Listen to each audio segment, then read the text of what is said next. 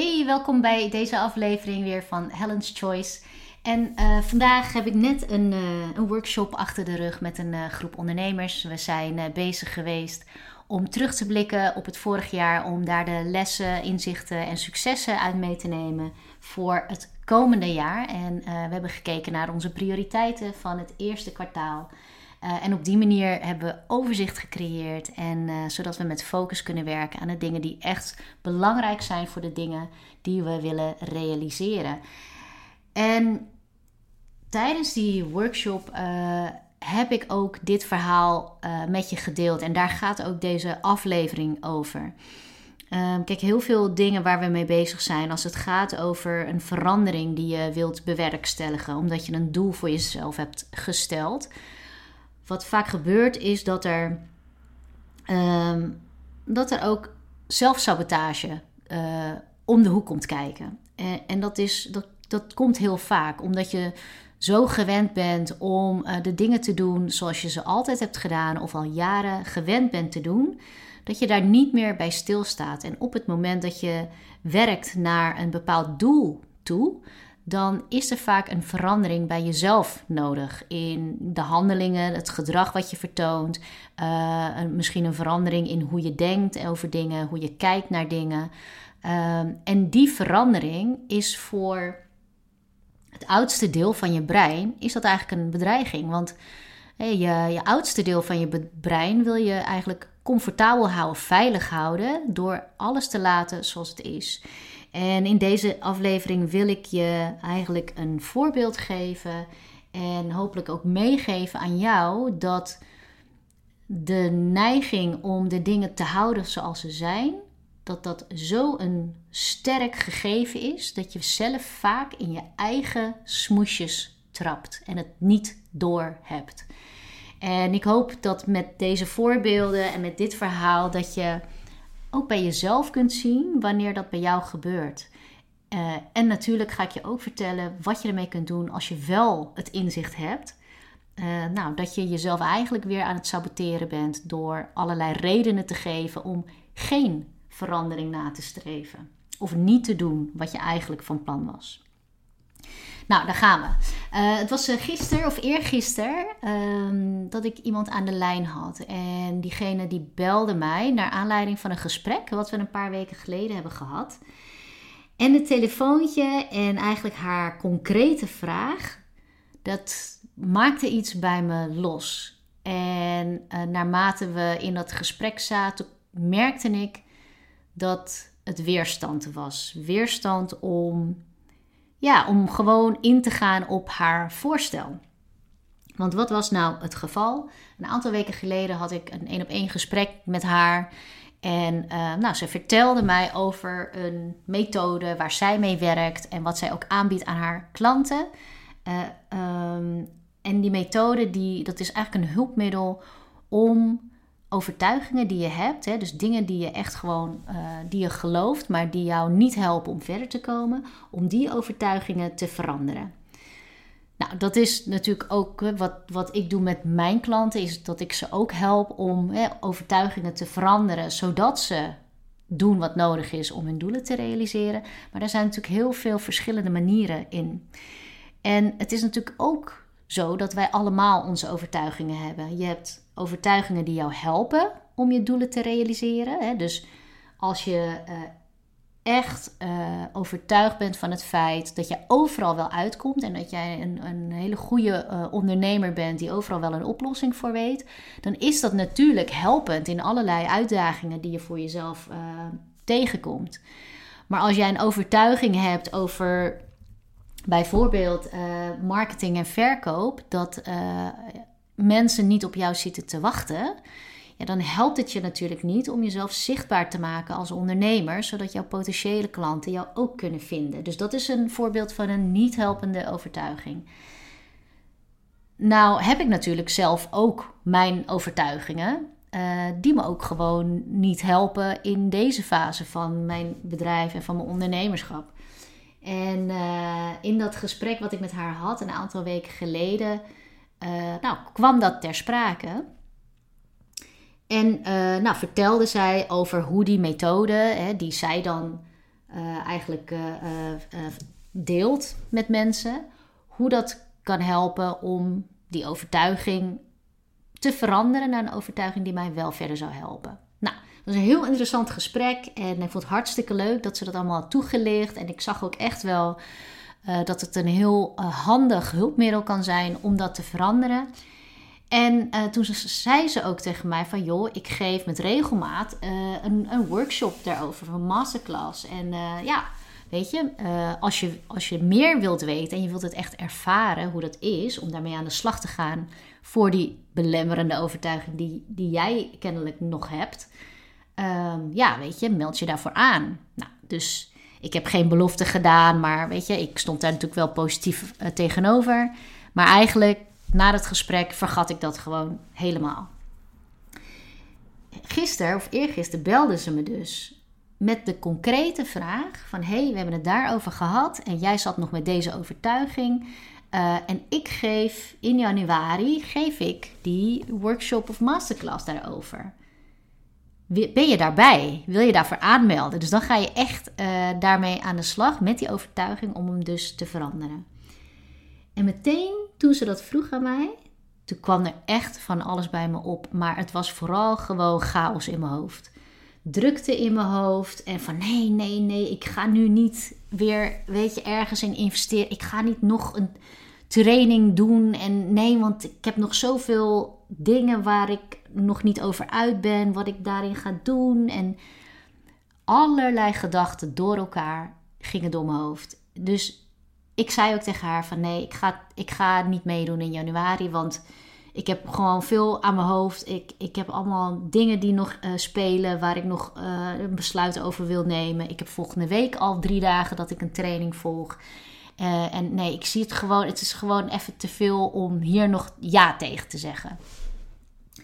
Nou, ze proberen het nog even, maar weet je, het kwam erop neer dat, dat ik het eigenlijk gewoon uh, afpoeierde. En uh, terwijl ik dat allemaal uitsprak, dus al die soort van argumenten waarom ik dus niet mee ging doen, dacht ik ook van wauw, jeetje, wat een, wat een bezwaren allemaal. En zeker toen ik aan haar vroeg, uh, doe je dit vaker? En hoe vaak doe je dat dan? Is dit bijvoorbeeld elke maand? Toen zei ze, ja, ik doe dit maandelijks. En toen zei ik van, oh, oké, nou weet je, dan kan ik wel, uh, misschien doe ik dan wel mee met een van de andere sessies. En toen zei ze van, oké, ze zegt, zal ik je dan uh, volgende maand weer, weer terugbellen? En toen had ik zoiets van, nee, nee, nee, niet volgende maand terugbellen. Ik wilde gewoon niet mij, mij vastleggen op het deelnemen eraan.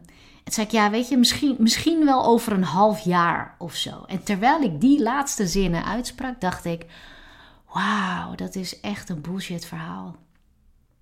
Maar ik sprak ze toch uit en ik liet het daar ook bij. Dus uh, mijn definitieve antwoord was, ik ga me nergens voor aanmelden, niet voor januari en, en ook nu niet voor een andere maand. Maar kijk maar over zes maanden of ik dan misschien wel interesse heb. Een beetje zo. Hè? Dus liet het heel erg open. En uh, nou, toen uh, nou, afscheid genomen. En uh, ik had gezegd van, joh, ik houd wel in de gaten de nieuwe data als ik dat voorbij zie komen. En ik hing op. En toen dacht ik bij mezelf, wauw, dat was gewoon weerstand. Weerstand tegen het veranderen van iets, van die overtuiging dus, die er al heel lang zit. Dat was zo makkelijk te herkennen voor mij. En het, ik herkende het niet vanaf, weet je, de eerste minuut van het gesprek. Maar naarmate ik steeds meer redenen gaf om me niet vast te leggen, had ik het wel door terwijl ik met haar aan het praten was. En ik moest er wel een beetje om lachen. En uh, ik dacht bij mezelf van wauw, weet je, zo sterk is de neiging om alles te laten zoals het is. En om gewoon door te gaan met die overtuiging die je nu eigenlijk blokkeert om te doen wat nodig is voor de doelen die je voor ogen hebt. En dat is precies wat ik bij heel veel andere mensen ook zie gebeuren. En het gebeurt mij dus ook gewoon nog. Uh, je hebt het niet door totdat je een soort voornemen hebt, een intentie, een doel voor jezelf hebt gesteld, wat van jou vraagt dat je iets bij jezelf verandert. een overtuiging verandert. Je gaat ergens aan tornen waar, je tot nu toe nooit je vraagtekens bij hebt gezet. En dat was dus bij mij aan de hand. En de vraag is aan jou: herken jij dat bij jezelf als dat gebeurt? En ook al herken je dat misschien niet in het moment, misschien herken je het wel na zo'n gesprek. Dat je allerlei redenen hebt opgegeven om het maar niet te hoeven doen. Terwijl je wel het vertrouwen hebt, of wel ergens wel weet, dat het je wel verder zou kunnen helpen als je het wel doet. dat is dan wel even een voorwaarde. want ik dacht wel van, nou, dit is wel een methode nou, die wel zou kunnen helpen om eigenlijk wel beweging te krijgen in een overtuiging die ik al heel lang heb. En wat echt met faalangst te maken heeft. En ehm, herken je dat voor jezelf? Wat voor redenen geef jij dan aan een ander? Of vertel je jezelf van nee, ik heb geen tijd. Of ik heb geen geld. Of nee, ik kan het er nu niet bij hebben. Of ik heb er geen energie voor. Of het, het kan van alles zijn. Maar herken je voor jezelf dat dat legitieme argumenten zijn en lijken. Maar eigenlijk, als je heel eerlijk bent, gewoon excuses zijn om het niet te doen. Omdat het gewoon torrent aan iets waar je jarenlang al aan hebt vastgehouden. Ook al werkt het al lang niet meer voor je. Dus dat is eigenlijk stap 1. Herken je het? Het tweede is natuurlijk, als je dat herkent, wat doe je er dan mee? Laat jij, blijf jij je laten leiden door de neiging om alles bij het oude te laten, terwijl je wel degelijk je doelen hebt die je heel graag wilt realiseren en heel graag daar naartoe wilt werken. Want wat ik gedaan heb op het moment dat ik me dat realiseerde, toen dacht ik: oh wauw, ik ben er gewoon ingetrapt. En terwijl ik zag dat ik erin trapte, zette ik dat ook gewoon door. Hè? En ik dacht, ik ga nu kijken op de website wanneer die training is. Nou, dat was ergens in januari inderdaad. Ik had het gevonden en ik kon me daar gewoon aanmelden op die site. En ik heb dat meteen gedaan. Want er was gewoon flauwekul dat ik het daar te druk voor had of dat ik het er niet bij kon hebben. Op dat moment tijdens het gesprek voelde het echt zo.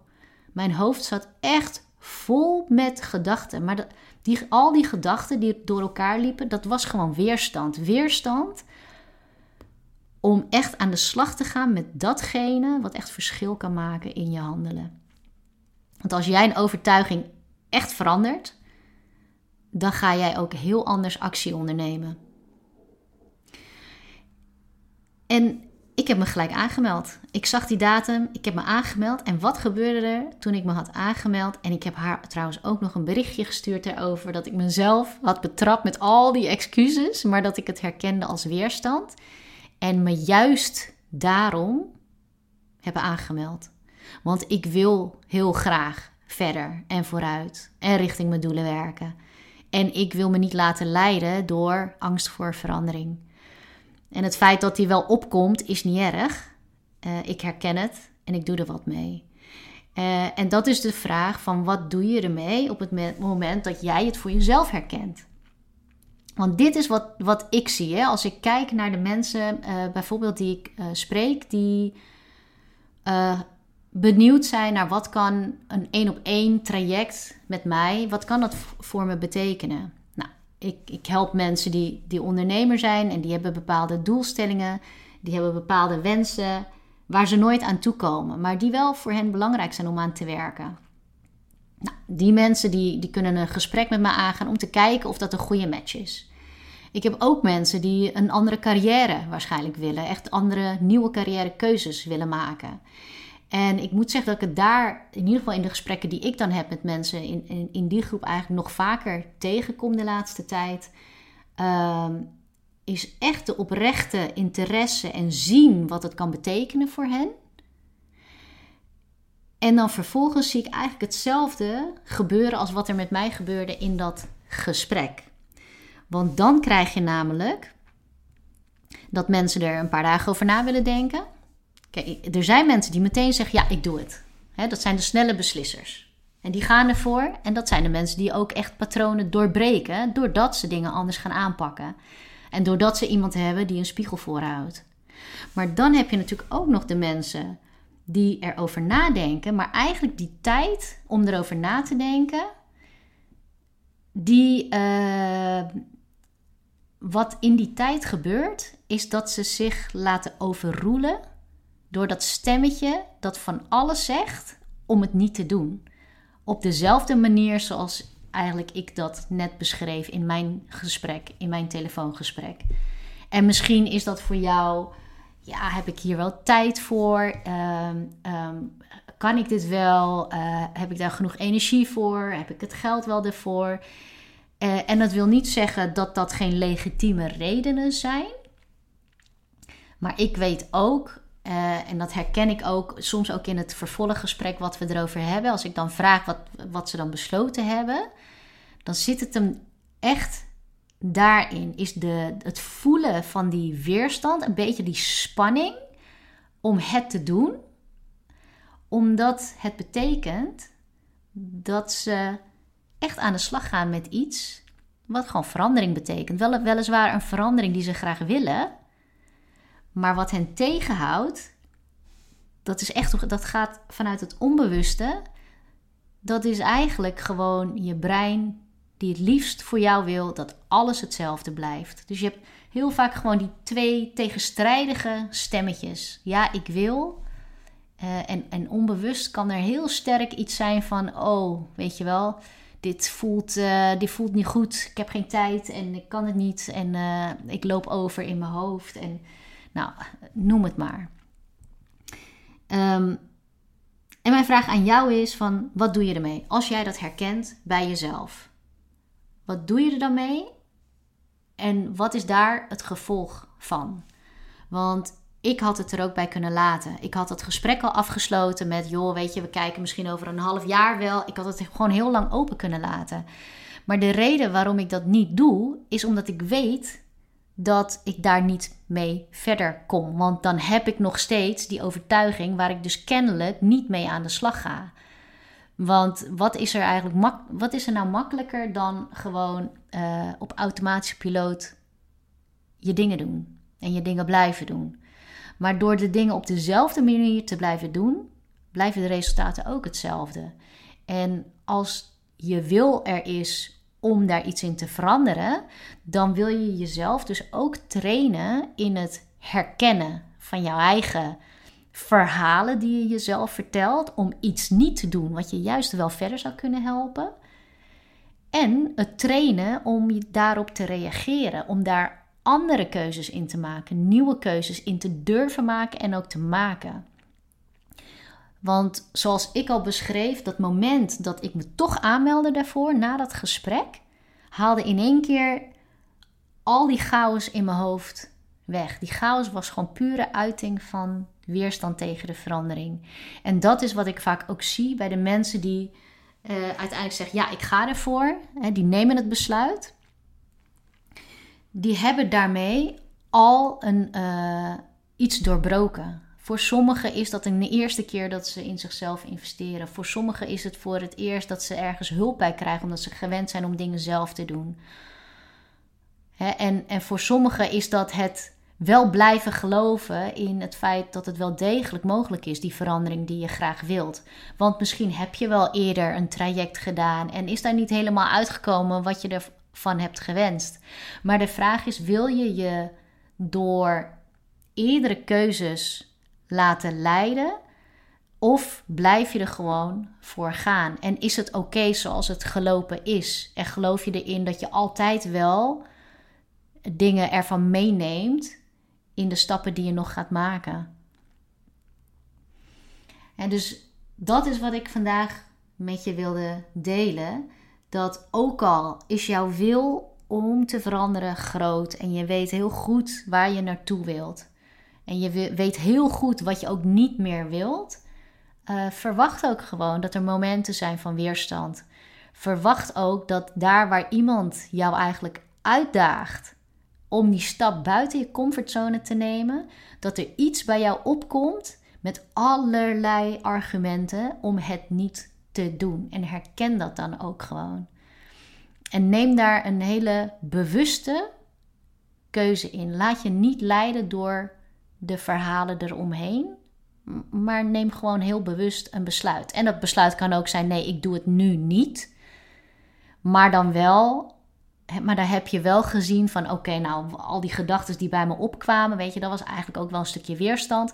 Maar het is wel echt zo dat het voor nu niet het moment is, of dit is niet de juiste plek, of nou ja, wat, wat voor reden dan ook. Er is een verschil tussen uh, je laten leiden door verhalen en argumenten die, nou ja, die eigenlijk wel vaker opkomen op het moment dat je wil veranderen.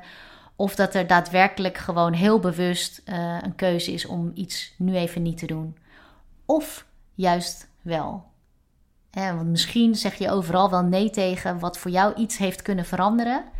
Maar heb je daar iedere keer nee tegen gezegd en is het nu gewoon tijd om dat te doorbreken en het gewoon te gaan doen? En jezelf de vraag te stellen: oké, weet je, hoe, hoe kan dit wel voor me werken? Hoe kan ik dit wel mogelijk maken? Dus stel de vragen die je jezelf stelt daarover, die zijn echt cruciaal. Nou, dat was het voor vandaag. En, uh, redelijk korte volgens mij. Maar ik hoop dat die voor jou uh, herkenbaar is. En dat je ook terugziet in je eigen praktijk, in je eigen leven en in, de eigen, in je eigen besluitvormingsproces. Hoe dat zich uit als, uh, als je eigenlijk gewoon net buiten je comfortzone begint te komen. Wat gebeurt er dan bij jou? En laat je je daarin helemaal meevoeren? Of kun je daar ook met afstand naar kijken, ook achteraf? Ook achteraf heeft dat zeker zin. Want dan kun je alsnog een andere bewuste keuze maken. Dat was hem voor vandaag. Dankjewel voor het luisteren en tot de volgende keer.